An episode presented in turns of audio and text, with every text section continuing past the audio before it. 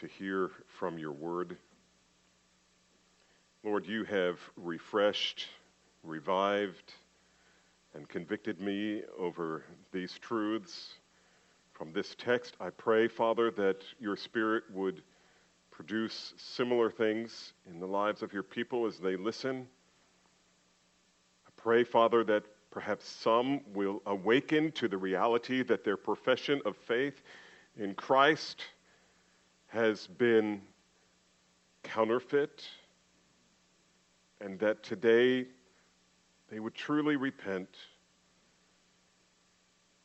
and believe in the Lord Jesus Christ and bear the fruit that manifests that reality of their salvation. Lord, we pray that you would change us now, make us a stronger church, deepen us, and cause gospel growth to take place here this morning. Lord, I pray that we would leave here today a more balanced a uh, uh, church, that we would not only love the doctrines and teaching of the Word of God, but that we would love serving people and ministering to one another and to those outside the church as well. Lord, we know these things are precious to you, and so we ask all of this in the name of our Savior Jesus. Amen. I say to you this morning, wake up. Your justification is by faith alone. But the faith that saves is never alone. What does that mean? Well, we're going to spend the next 50 minutes figuring this out. So please take your Bible, if you have it with you, and let's turn to Galatians chapter 6. Galatians chapter 6. Stand with me in honor of God's word, and we will read Galatians 6, 1 through 10. Nope, we already read that. This is Romans 2, 5 through 11. Romans 2, 5 through 11. This might look easy, but never mind. Romans 2, 5 through 11. But because of your hard and impenitent heart, you were storing up wrath for yourselves on the day of wrath when God's righteous judgment will be revealed. He will render to each one according to his works. To those who by patience in well doing seek for glory and honor and immortality, he will give eternal life. For those who are self seeking and do not obey the truth, but obey unrighteousness, there will be wrath and fury. There will be tribulation and distress for every human being who does evil the Jew first and also the Greek, but glory and honor and peace for everyone who does good. The Jew first and also for the Greek, for God shows no partiality. The Lord has spoken, and you may be seated. This week, after yet another mass shooting, Governor Gavin Newsom or, of California asked this question what is going on in the United States of America? What is wrong with us? I thought that was a profound question. I think Gavin Newsom should be quoted from the pulpit sparingly. but every one of us needs to answer this question. What's wrong with us? We have to answer this question. This is the great test. What is the answer? The encouraging thing is, this is an open book exam. But the vast majority of people in the world will never bother to open the book to find the answer. In the early paragraphs of the ancient letter to the Romans, Paul has a very definite goal. He's working hard to demonstrate that both Gentiles and Jews deserve and will experience the full fury of the wrath of God because of sin. In chapter 1, he taught us that God is already pouring out the wrath of abandonment upon the Gentiles for their sin. And then in chapter 2, to make sure the Jews didn't think they were exempt from all of this, he turns to the Jews, the moralists, as we might call them, who make a show of obedience to God's law, but who are just as guilty in the eyes of God as the Gentiles ever were. The Jews were under the impression that God's patience and kindness toward them during the days that Paul lived and around those years, that this was evidence that they somehow lived under the perpetual smile of God. They for, thought for sure that entrance into heaven was a sure thing, that it was guaranteed them by virtue of the fact that the Jewish culture was grounded in God's law. They viewed themselves as righteous and everyone else as unrighteous. But while man looks on the outward appearance, God looks at the heart. God knows the heart. And what God sees in the hearts of every, even every conservative Jewish person, is no better than what he sees in every Gentile person. From God's perspective, his kindness and patience toward them was merely an extended opportunity for, for them to repent and believe, to read their own scriptures and discover that Jesus is the promised Christ, the Lamb of God who takes away the sins of the world. Hence, Paul says in chapter 2, verse 3 Do you suppose, O man, that you will escape the judgment of God, or do you presume on the, on the riches of his kindness and forbearance and patience, not knowing that God's kindness is meant to lead you to repentance? You see, beloved, because the Jews had a high view of their own morality, their own righteousness, they mistakenly believed that when they die, God would welcome them with open arms on the merits of their relative morality. And just on a personal note here, I want to say that uh, I think it, I think it no exaggeration to say that 98% of the people that I've shared the gospel with over the years have expressed the same sentiment. They believe that when they stand before God, He will see that they are relatively good and relatively moral and relatively righteous compared to people who are obviously evil and wicked in the eyes of men. People like the most recent mass murderers in our country. I mean, if you're going to compare yourself with them, you're always going to look good, but not in the eyes of God. My friend, Paul wants us to know that this is a very precarious and dangerous place to stand. Why? Well, because in the eyes of God, no one is sufficiently righteous or moral. If God's chosen people, the, ex- the exclusive benefactors of his covenant, his law, and his promises, are not considered righteous in the eyes of God, what hope does anyone else have? So, where do, where do the Jews who outwardly live by some semblance of God's law, where do they stand in the eyes of God? Well, listen to Paul's stunning answer, verse 5.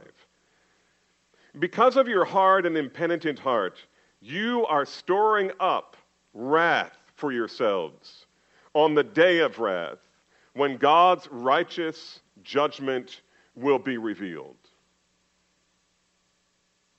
What's wrong with us? What's wrong with us is that we are sinners from the heart. We live in a state of sin, and we sin because we want to.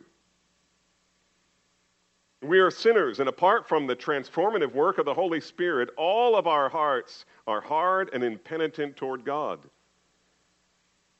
And because of that, we are storing up wrath for the day of wrath when God pours out his judgment.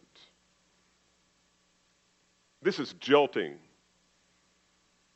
This is shocking. Paul is actually teaching that those whom we typically think of, of as, as good people, moral people, are actually not earning any merit with God for their relative goodness.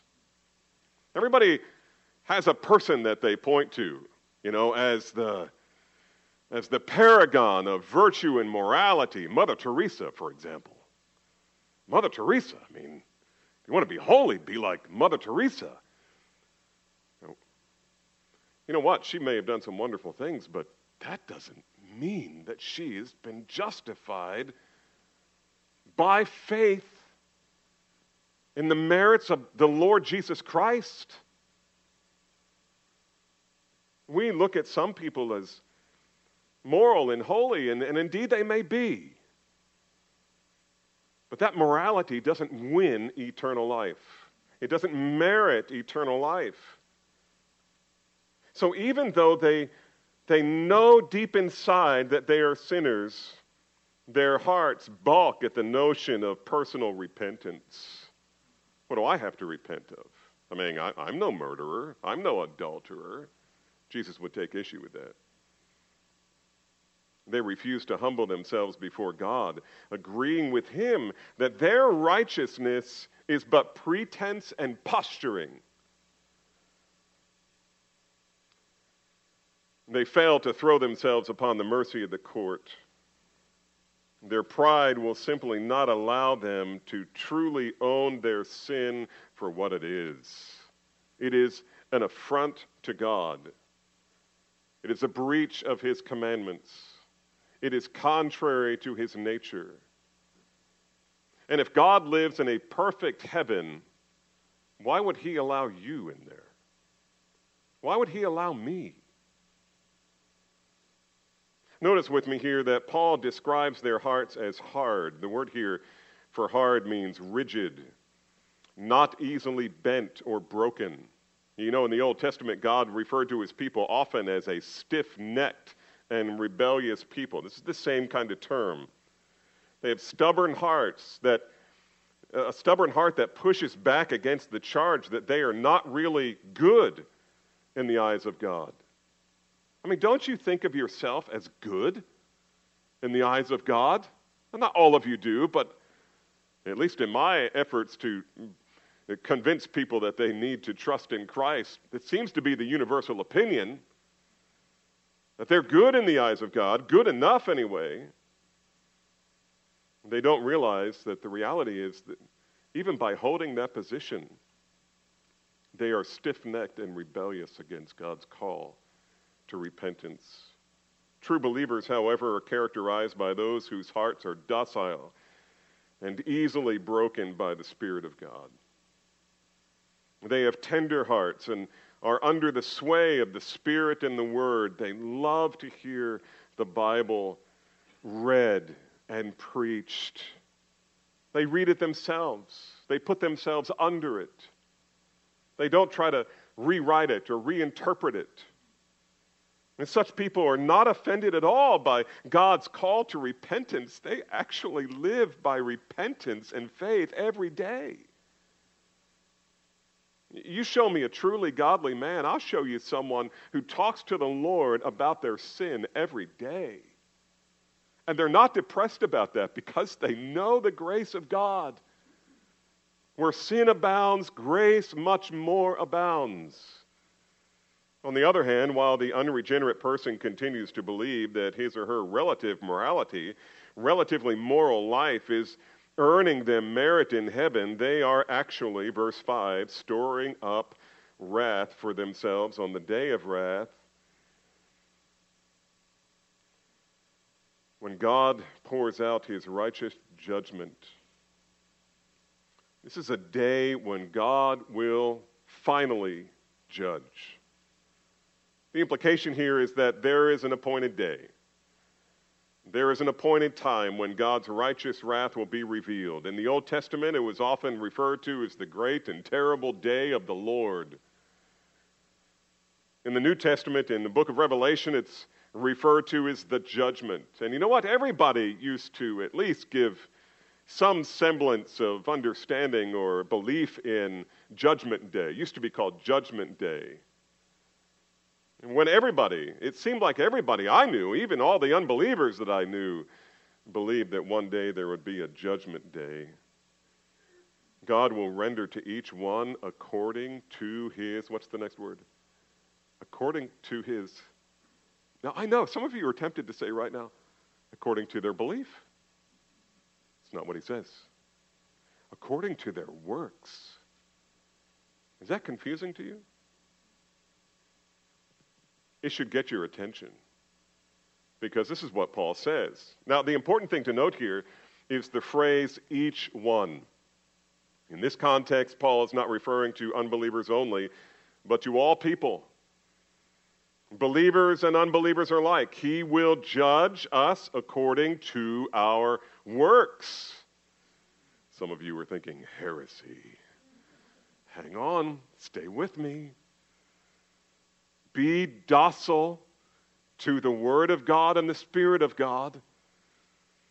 What kind of judgment will this be? And how is it brought to bear on the, on the lives of men? Well, that's a good question. And as we look at the following verses, we're going to discover here's the outline the reward of unrighteousness, the fruit of righteousness, the necessity of Christian works, and the application of Christian works. Let's start with the first one the reward of unrighteousness. Now, I call it the reward of unrighteousness because Paul says such people are storing up wrath for themselves. Leon Morris helpfully explains that in the context here, the word storing up is connected to the idea of treasure. I'll remind you that Jesus taught um, that where your treasure is, there your heart will be also. So the idea of treasure is connected, and, and it means to lay something up as your treasure. Jesus again said, Lay up treasures for yourselves in heaven where moth and rust cannot corrupt and where thieves can't break in and steal. It's the same kind of word here. The, the person Paul has in mind, however, is, is really in for a big shock when they arrive at the judgment seat of Christ to discover that the only wealth they have laid up for eternity is a wealth of wrath from God. They will be rich, not in heavenly inheritance, but in righteous judgment. What will be the reward for unrighteousness? Well, look with me at verses 8 and 9. And the way I'm going to work through this is, is a little bit odd, and you may notice that as you're looking at your text and trying to follow along with me. There's a chiastic structure here that I don't want to get into. Those of you who know what that mean, uh, means, you can look at it later. But, um, but let's start here. What is the reward for unrighteousness? Well, look with me at verses 8 and 9. And here's what we read from Paul But for those who are self seeking and do not obey the truth, but obey unrighteousness, there will be wrath and fury. There will be tribulation and distress for every human being who does evil, the Jew first, and also the Greek. This is just supporting what Paul has been saying in this passage that in the end, we will all be judged according to our works. This is the reward of the unrighteous tribulation and distress. This is, this is Paul's way of describing the wrath of God upon them, which they will experience forever. So, this is their reward. But Paul, also reveals a second judgment, we might call it the fruit of righteousness. The fruit of righteousness. If, if I had time to go back and rethink the outline before I had had it printed this week, I probably would have just identified this second point as the reward of righteousness. Sometimes I try to be too clever and outwit myself. This may be, it just didn't work. But here we go. I want you to look at verses 7 and 10. The reason I want, to, want you to see 7 and 10 again is because of that chiastic structure where he talks about the unbeliever in the middle, but he, he bookends it with uh, talk about the believer on one side and the believer on the other. And so he says this, verse 7 To those who by patience, this is by way of contrast to the unbeliever, to those who by patience in well doing, there's good works, seek for glory and honor and immortality, he will give eternal life. Seeking for glory here is, by the way, not about self exaltation, but rather it's about the righteous expectation of future glorification. One day we will not only be justified and sanctified, we will be glorified. And we look forward to that day when we see Christ face to face and the battle with sin and the flesh and the devil will be over. Believers who are mature and, and growing in grace, they, they love that doctrine. They're pursuing it, they're, they're seeking it. They can't wait for it to happen. And the word honor is probably a reference to honor, uh, the kind of honor that will be bestowed on a person when they see Jesus face to face and they hear words like this Well done, good and faithful servant. Well done. Don't you want to hear that? And then immortality. They're pursuing immortality. Immortality points to the fact that even in death, the believer will not die. Jesus says, Everyone who lives and believes in me will what? Never die. Death is simply a doorway to life, eternal life. We long for these things, we live for them. They are what fills us with hope in this life, in every struggle. And some of you are really struggling today. This is what gives us hope. And then he says in verse 10, speaking also of believers, there will be glory and honor and peace for everyone who, what do you think the next words are? Everyone who believes? It's not what he says. For everyone who does good, to the Jew first, and also to the Greek. Now, notice Paul's repeated phrase to the Jew first and also the Greek. In other words, at the judgment seat of Christ, Jews and Gentiles will be judged by God according to the same standard. For there is no partiality with God. That's kind of Paul's thesis statement for this section of Romans.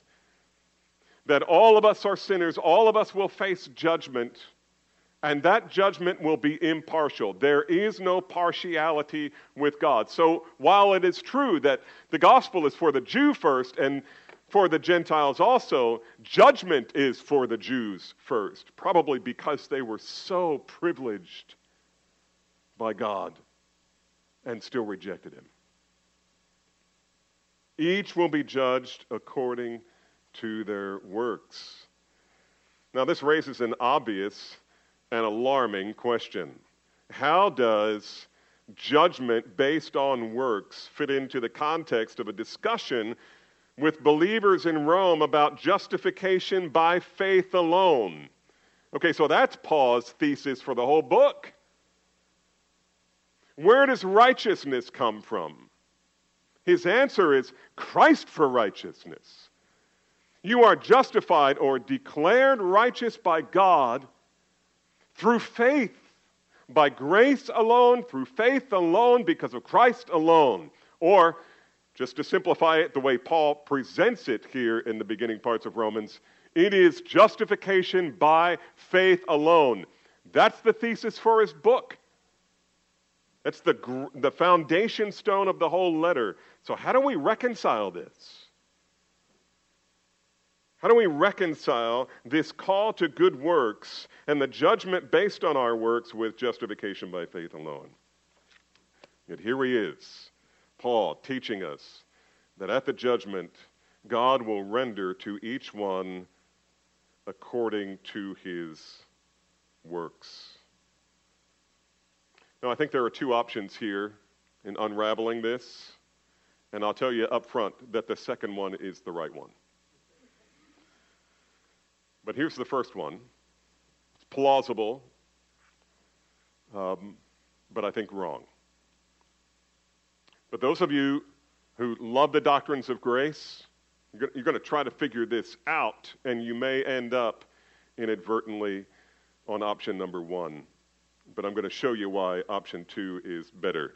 And I think you'll understand option two better after I explain option one. Okay, enough of that. Option one Paul, perhaps Paul means to say that eternal life would be based on perfect obedience if anyone could achieve it, but nobody can. Right? So we're, we're in agreement maybe at least with part of it. So, eternal life will not accord with our works. Therefore, we must turn to the gospel and believe. Maybe that's what he's saying. I want to suggest to you that's not what he's saying. Here's option two. Paul, rather, wants us to understand that God never promised that eternal life would be based or merited on perfect obedience. He never said perfect obedience would bring you salvation. But he has always commanded that there be a life of obedience to vindicate or to prove the reality of your faith, which unites us to God as our righteousness. Let me say that again. Paul wants us to understand that God never promised that eternal life would be based on or merited by perfect obedience, but that he has always commanded that there, there must be a life of obedience to vindicate or prove the reality of faith which unites us. That is, that faith unites us to God as our righteousness. Our faith unites us to Christ, who is our righteousness. Now, before I show from Scripture why we should embrace option two, let me first solidify in our minds that Paul does, in fact, teach not salvation by works, as every religion teaches, but rather that he teaches that salvation, justification, is by faith alone. Justification is by faith alone. Now, let me clarify again what justification means. It means to declare righteous. This is what we need. There is a righteousness that we desperately need, don't have, and cannot earn. So, where do we get righteousness from? We get it by God graciously, on the merits of Christ, declaring us righteous because of the righteous life and bloody death of Jesus Christ. He is our righteousness. Now, I want to I want to solidify this in your mind that this is what Paul teaches. And um, I don't usually ask you to keep up with me in looking at various passages of Scripture. But everybody do this. Everybody just crack your knuckles and stretch out, you know, your arm and finger muscles because I really want you to go to every one of these texts. I'm going to try to give you enough time to get there. We're going to have to move quickly, though. I put them in order so you can maybe get there quickly. Know, I'm wasting time here. So let's, uh, let's just do it. Romans 3.28. Romans 3.28. Paul writes, For we maintain that one is justified by faith apart from works of the law. Is that clear? Turn the page to chapter 4, Romans 4 5. But to the one who does not work, but believes or has faith in him who justifies. That's believes in him who justifies the ungodly. His faith is counted as righteousness. It's justification by faith as alone, uh, uh, as justification by faith alone. Faith, your faith, just as with and what Paul's going to do later on is he's going to point back, and James will do the same thing. He will point back to Abraham and say that his faith in God, his belief that God is trustworthy, therefore he was willing to take the life of his own son. Therefore, he was willing to believe that he would have a son. And when Abraham believed God, God counted that as righteousness. Paul will appeal to that story. James will also appeal to that story in different ways. That's Romans, what did we cover? 4, 4 verse 5? Turn the page again, perhaps. Romans 5 1. Therefore, since we have been justified by faith, we have peace with God through our Lord Jesus Christ. Now, a couple more pages Romans 8 33 and 34. Who shall bring, I still hear you turning your pages, Romans 8 33 through 34. Who shall bring any charge against God's elect? It is God who justifies. Who is to condemn? Christ Jesus is the one who died. More than that, who was raised, who is at the right hand of God, who indeed inter- is interceding for us. And you remember verse 1 of chapter 8 there is now no condemnation for those who are in Christ Jesus. So the question who will bring a, a charge against God's elect? The answer is Satan will, but it won't stick. The judge will not accept it. Why? Because those sins, whatever sins they are that are being thrown up against us, all of them have been sufficiently paid for by the blood of our faithful Savior. Can there be any doubt that Paul's gospel was the good news of justification by faith? That you don't have to earn it, that you don't have to pay back commensurate with your sins? You'd never be able to pay it back. You can never pay it back. So say it with me now. The just shall live how? by faith. And yet, Paul clearly says in our text for this morning that God will render to each one according to his works. In other words, while it is absolutely true that sinners are justified by faith alone, the evidence that proves or vindicates the reality of that faith consists of our works, how we live. How we live. This is why I entitled this, this message, Right Now Counts Forever. How you live counts forever.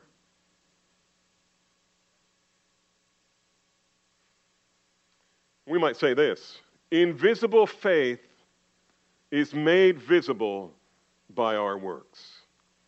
Or I could add another word invisible saving faith is made visible or is proven authentic by our works. And this brings us to the third point the necessity of good works. Let me start by demonstrating this teaching from the book of Romans because I want you to, to see that it fits perfectly. It fits perfectly with what Paul has already said. Paul is writing, I want to remind you, to Christians in Rome. He is not so much attempting to evangelize them, they already know the Lord. Certainly, he wanted to go to Rome in part to evangelize the lost who were either in the church or hanging out near the church or were available to speak to. He is not so much attempting to uh, evangelize them so much as he is he's wanting to teach us about the inner workings of our great salvation. To the Philippian jailer, when he said, What must I do to be saved? And you remember Paul's simple response believe in the Lord Jesus Christ and you will be saved. And Paul saying, I know you know it's deeper than that. There's all kinds of things that God has done to bring that about, there is complexity, deep, rich, eternal complexity behind that very small, simplicity. How does God save us? He saves us by justification by faith alone. But how can you or anyone else have confidence that you are truly justified? Paul will teach us that the faith that saves is a faith that eagerly works or strives for the glory of God, not to earn salvation, but as the fruit of salvation. And so, justification is by faith alone. But as Martin Luther said, nevertheless, the faith that saves is never alone. And by that, he meant, and the Apostle Paul means, and the other authors of the New Testament, what they mean by that is if you are truly born again, you will bear fruit. You will bear fruit. Romans 6 22. We're going to go through another list of scriptures here. I don't want to try to convince you by logic. I want you to see these things in the Word of God. You wrestle with the Word of God. That's why I want you to look these up as I go along. Again, Romans 6 22.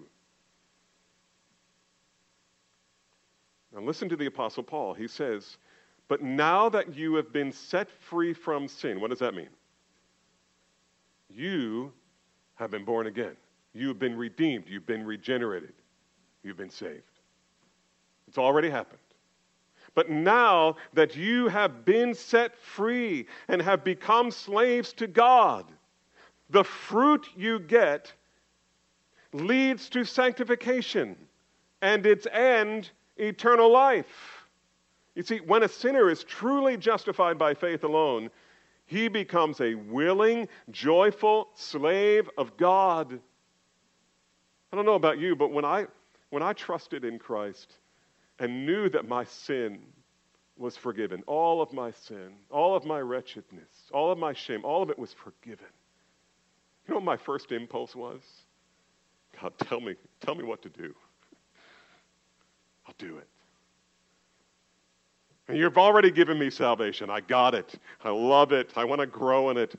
But give me something to do for you.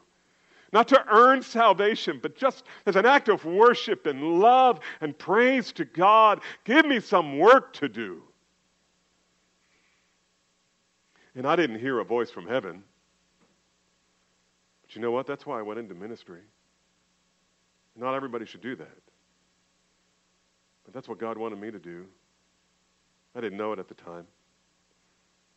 But I began to know it when immediately after, as I was at Word of Life Bible Institute in New York, I started hearing the Word of God like I never heard it before.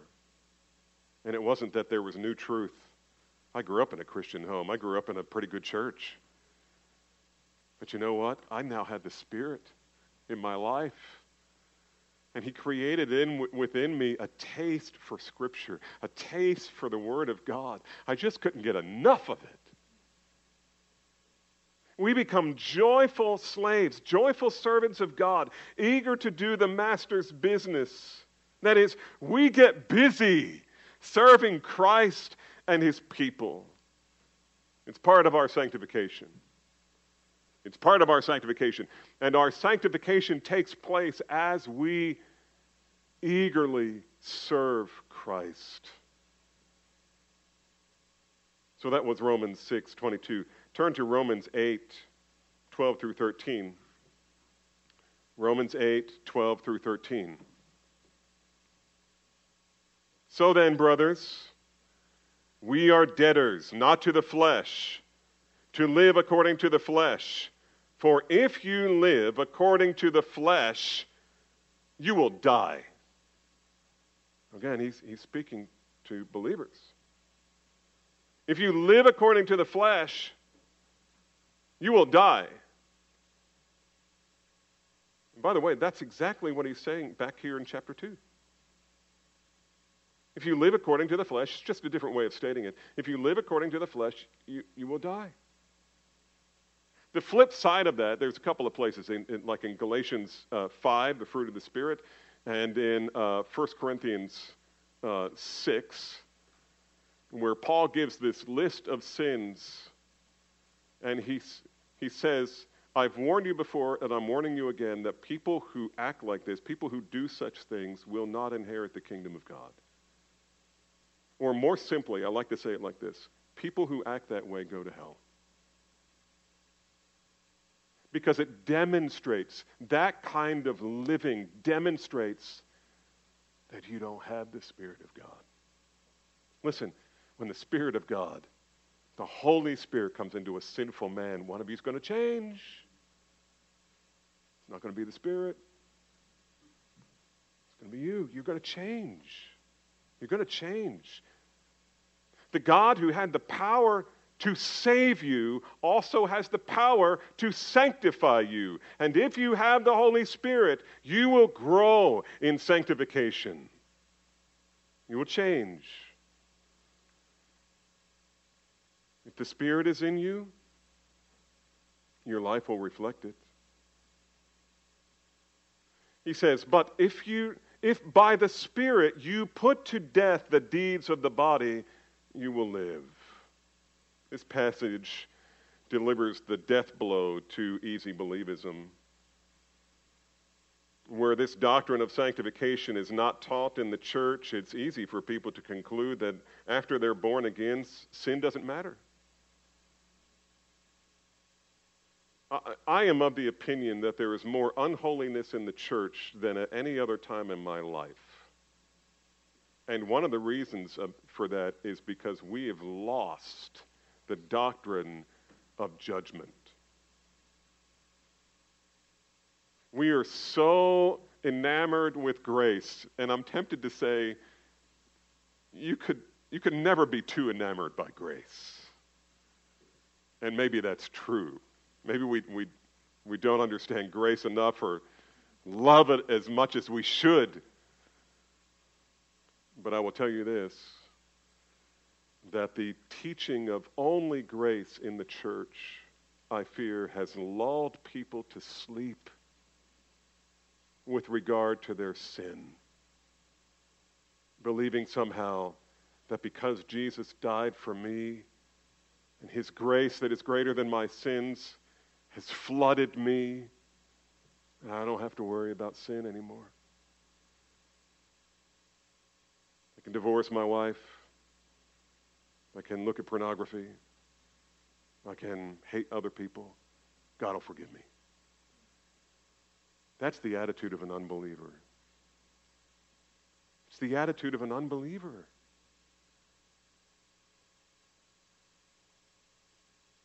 So it's easy for people to conclude that after they're born again, sin doesn't matter. And you might ask yourself, really, do people believe that? I'll give you one illustration that I've shared with you before. I've mentioned uh, in, in previous messages that there was a song on Christian radio a few years ago that was one of the hottest songs on the Christian market. And there's a refrain in the middle of that song that goes like this. Otherwise, the song is really good in its, its exaltation of the grace of God, but then they, they fall into what we might call hyper grace when they say this in the song. Here are the words On the days I lose the battle, I take that to mean sin. Grace reminds me it don't matter because the cross has already won the war. I think Paul rolls over in his grave every time that song is played. Yes, the cross has won the war. And his victory empowers his people to conquer sin and live righteously. Not perfectly. We're not talking about perfection. But we are talking about living by repentance and faith. One of those good works that God calls you to do is to repent and keep on repenting. Believe and keep on believing. Keep a humble heart before God. And if someone charges you with sin, your first impulse should be maybe they're right.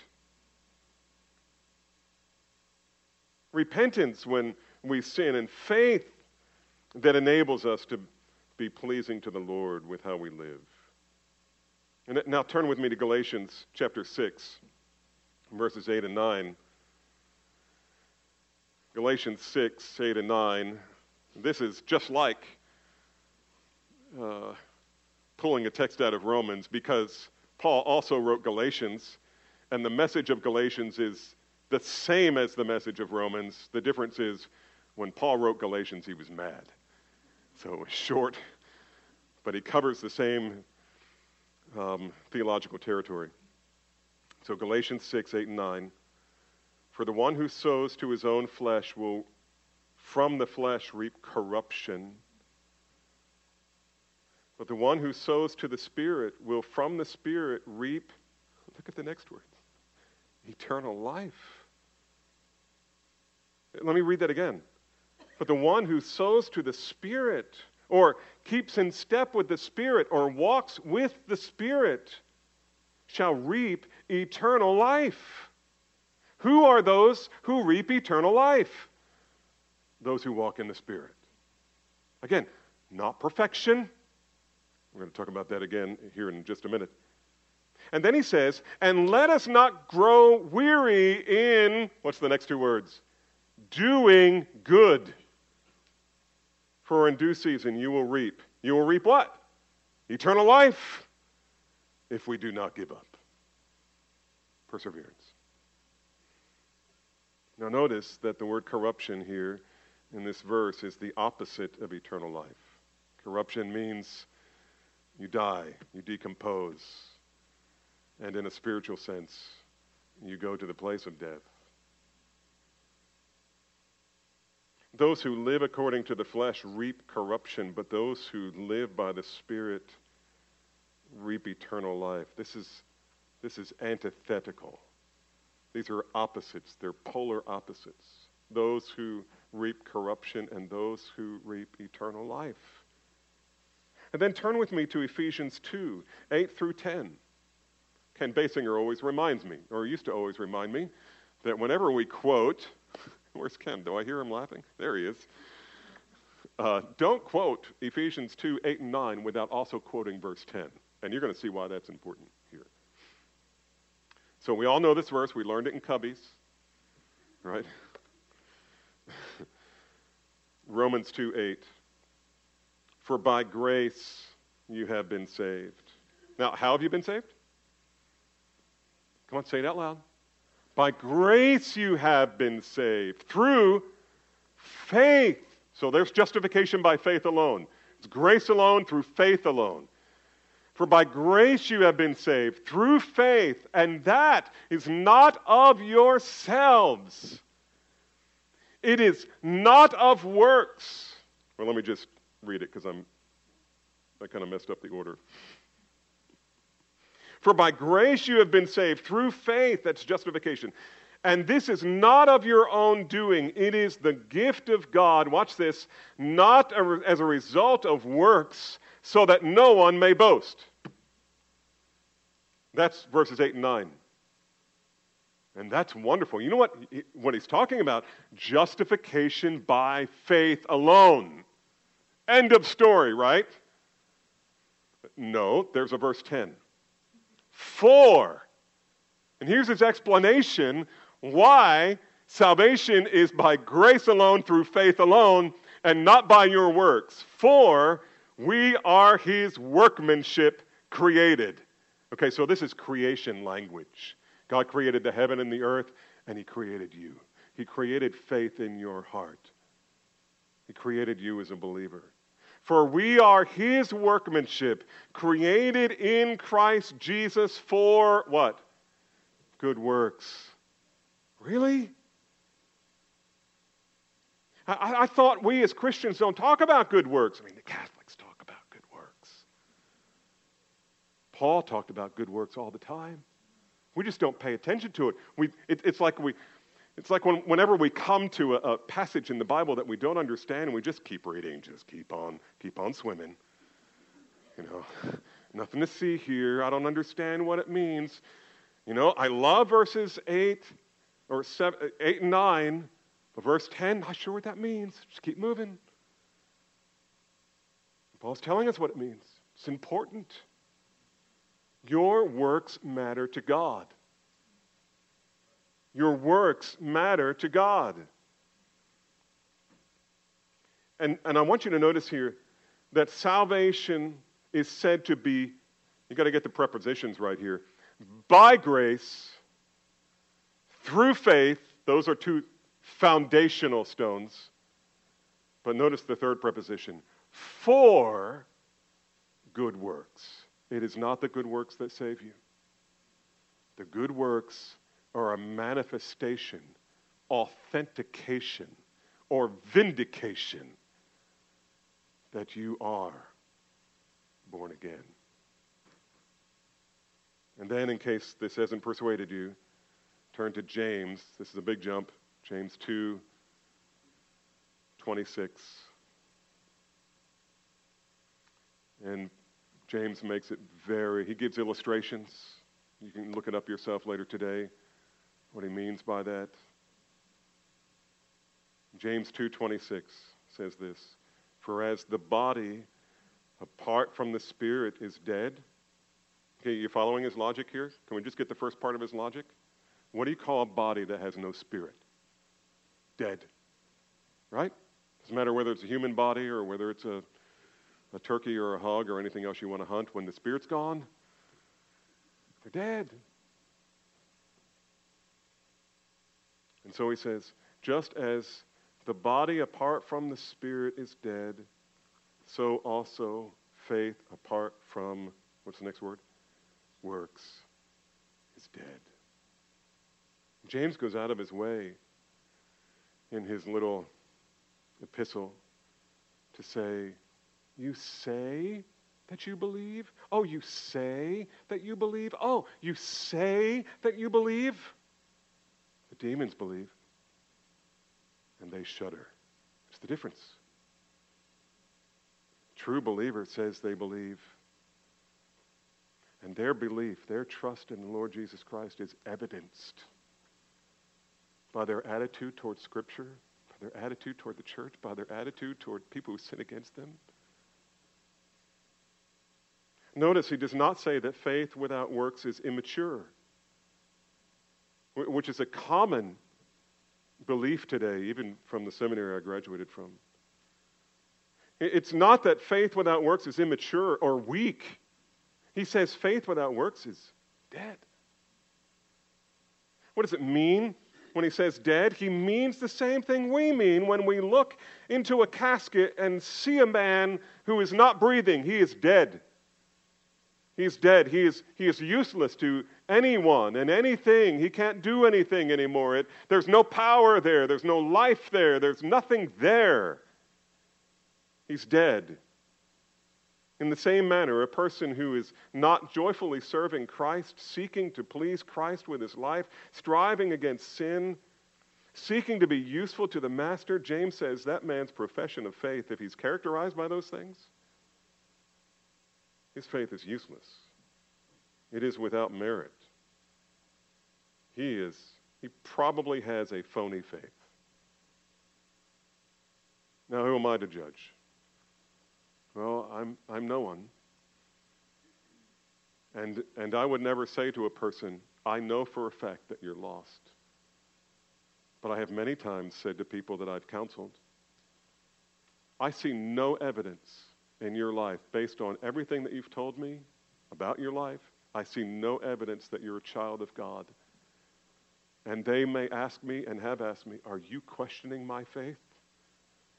To which I always respond, why aren't you?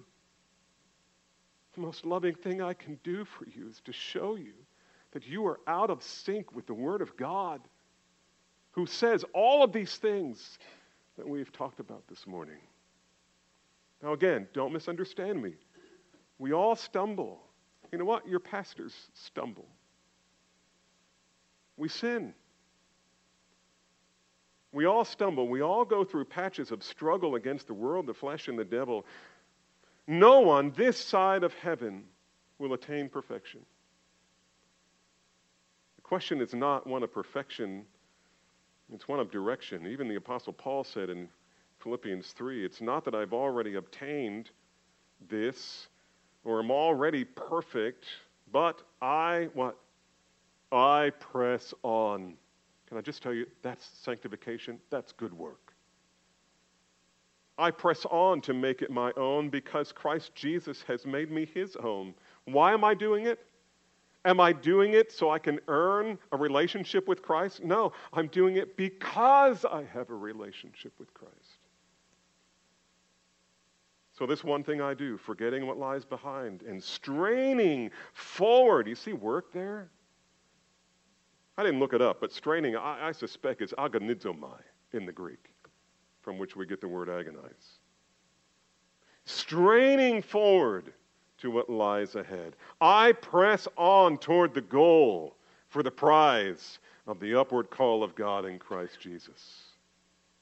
He knows there's going to be a day, a day of reckoning, a day when all wrongs are made right, but a day when all of your life will be evaluated by the eyes of God. And He will either see you as righteous because of the righteousness of Christ, or He will see you naked before God with all your sin exposed.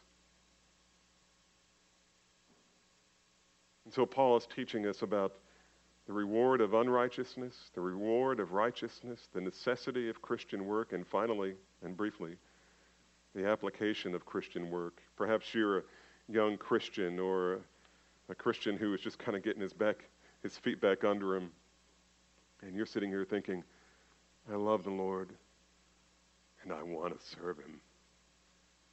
Where do I begin? That's a great question, and I would say begin with the Bible. Begin with the scriptures. The first and most important good work you can do is to get to know your Savior. In fact, in John 17, Jesus defines eternal life. And here's what he says Eternal life is to He's speaking to his Father, to know you, the only true God, and Jesus Christ, whom you have sent.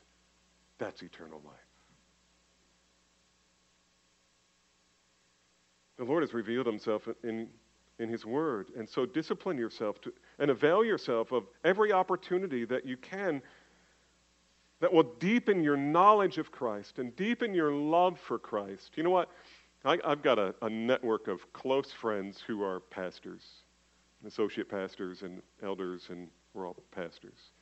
And so often, so many of them, these are some of the most mature men that you'll ever meet in the world. And you ask them, How can I pray for you? And their immediate response is, Pray that I'll love Jesus more. Pray that I'll be more faithful to him. That's the heart of someone who knows Christ. Does the Bible say anything about the need for you to be devoted to the local church? If so, then do that. Does the Bible teach you about confession of sin? And whatever it says, do it. Don't do it to earn your salvation or win God's love for you. Believe me, He already loves you. According to John 17, He loves you as much as He loves His own Son. And you will never lose that. Rejoice in that. Delight in that. Don't worry about losing his favor or losing his relationship with you because of sin. You are his. You belong to him. He has adopted you into his forever family. And that can never change. And just practically speaking, can I just encourage you to not try to do everything the Bible says all at once?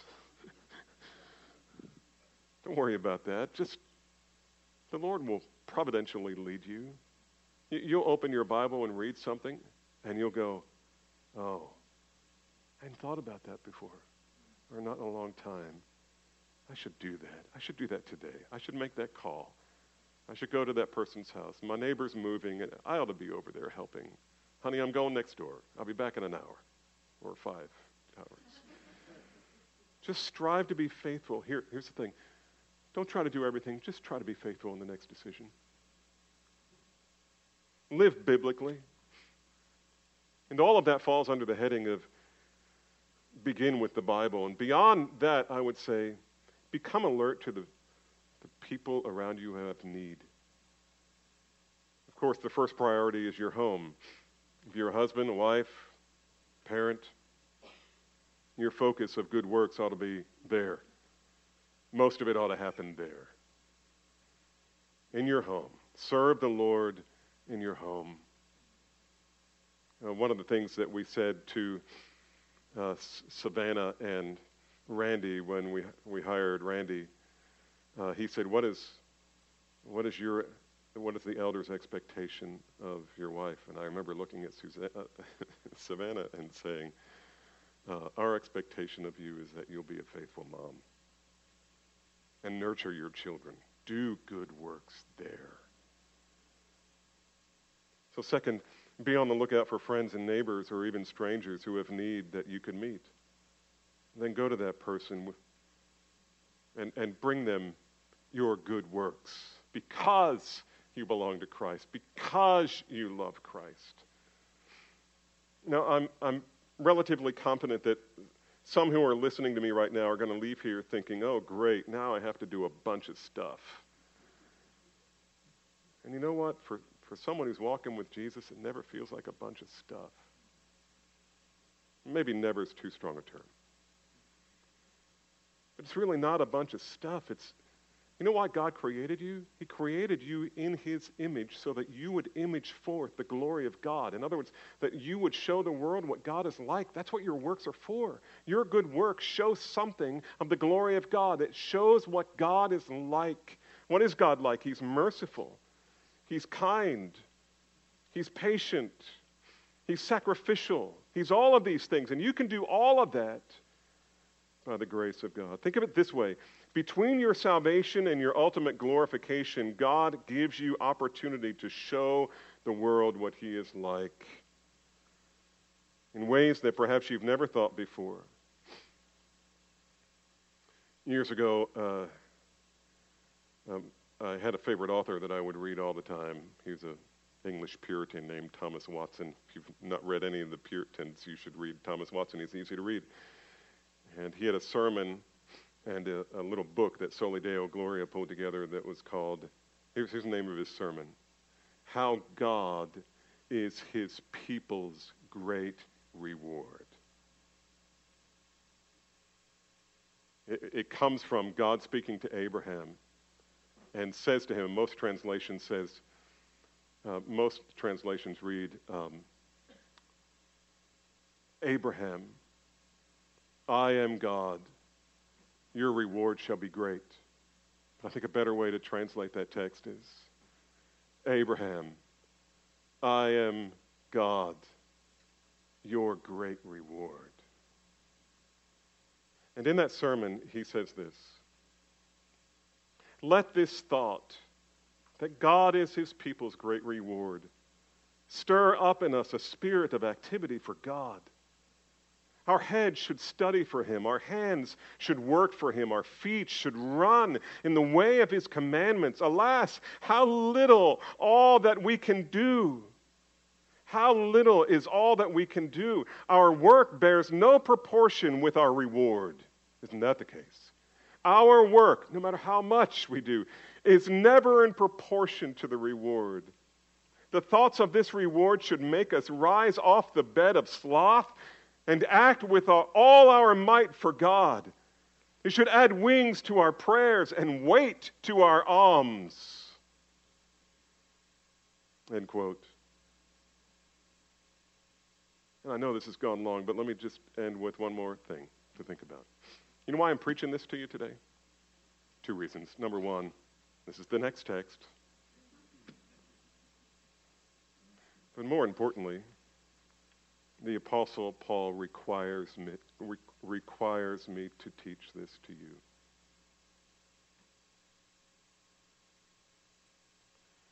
I'm teaching you these things because Paul told me to do so. There are certain exhortations that Paul gives in his letters that are spe- specifically directed at pastors. And so, to your pastor, Paul writes these words.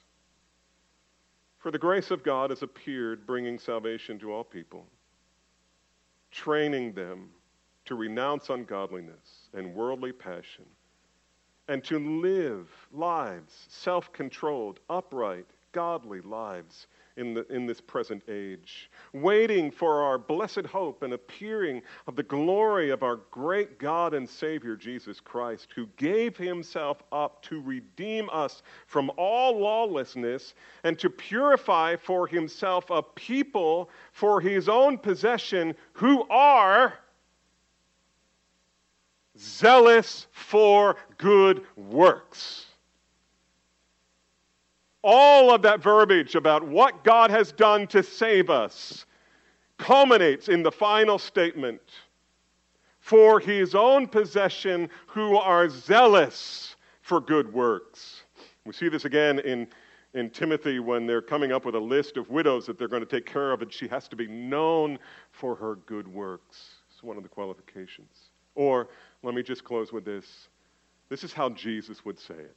If you're not impressed with Paul, if you're not impressed with James, if you're not impressed with the other texts we've read, then at least listen to Jesus, who said these words Let your light so shine before men that they may see your good works and glorify your Father who is in heaven.